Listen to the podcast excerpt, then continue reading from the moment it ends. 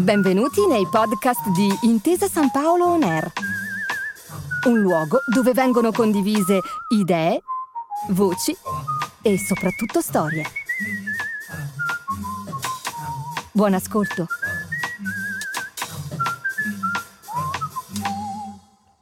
C'ero una volta. Racconti e ricordi di Ottavio Fabbri letti dall'autore. Omar Sharif, Sant'Arcangelo di Romagna 1989. Avevo già fatto i sopralluoghi nella Val Marecchia per la preparazione del film Viaggio d'amore, tratto da una poesia intitolata Il viaggio di Tonino Guerra, poeta e sceneggiatore di Fellini e Antonioni. Mi era piaciuto molto questo piccolo poema che raccontava la storia di una coppia di anziani che non avevano mai visto il mare e un giorno decidono di fare un viaggio a piedi dalle colline lungo il fiume Marecchia per raggiungere le sponde dell'Adriatico. Trovavo che la storia si prestava per un film e così con Tonino abbiamo cominciato a parlarne concretamente. Con il suo nome non fu difficile trovare un produttore, Cecchi Gori, che con la Penta Film e Medusa e le riprese erano previste con la buona stagione in arrivo. Nei sopralluoghi avevo scoperto piccoli paesi incantevoli, San Leo, Toriana, Montebello e altri luoghi magici in quella valle meravigliosa della mia amatissima Romagna, terra dei miei avi, dove i miei genitori si sono conosciuti, per l'esattezza a Bertinoro, durante la guerra, quando avevano 18 anni. Avevo percorso ogni giorno decine e decine di chilometri per scoprire i luoghi più suggestivi, per raccontare questa storia di teneri sentimenti di due anziani ancora innamorati.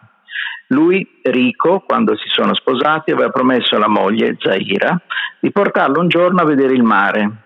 Ma gli anni sono passati sempre chiusi nella loro barberia in collina e così hanno rimandato il viaggio fino a che hanno deciso di partire a piedi, come si faceva una volta, dice Rico a Zaira neanche troppo convinta, ma comunque contenta di questa ulteriore prova d'amore.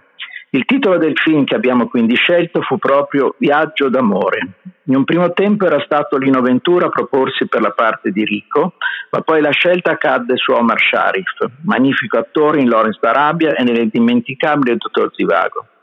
Per Zaira scelsi Lea Massari, straordinaria attrice, secondo me perfetta per la parte, anche se fu necessario un importante lavoro di trucco per portarla ad un credibile aspetto anziano.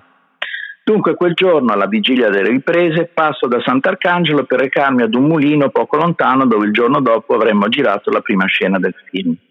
Dovrei chiedere un'indicazione per essere sicuro di non sbagliare strada e vedo un vecchio signore in piedi sul marciapiede con un cappello in testa, una giacca con gilet e un toscano in bocca. Insomma, un tipico romagnolo dall'aria anche autorevole. Mi fermo e abbasso il finestrino della macchina.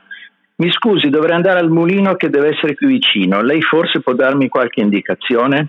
Yes, I have to do a movie there tomorrow. Non ci posso credere. Di colpo realizzo che la persona a cui ho chiesto un'indicazione stradale è Omar Sharif l'attore del mio film che da grande professionista per entrare nella parte si aggirava per Sant'Arcangelo con le perfette sembianze di un vecchio romagnolo. I am your director, sali in macchina Sharif, che andiamo al mulino insieme. Non so chi era più meravigliato e sorpreso di questo casuale incontro proprio alla vigilia del film, per me ancora indimenticabile. Ho incontrato Sharif a Londra quasi vent'anni dopo ad un ristorante e lui veramente simpatico mi è venuto incontro e in italiano, prima ancora di salutare, mi ha chiesto spiritusamente come sono andato? Benissimo Rico, sei stato meraviglioso. È stato per tutti un vero viaggio d'amore. Omar Sharif è morto qualche anno fa in Egitto, sua terra di nascita, da cui era partito per il suo fantastico viaggio d'amore per il cinema, con cui ha conquistato le platee di tutto il mondo.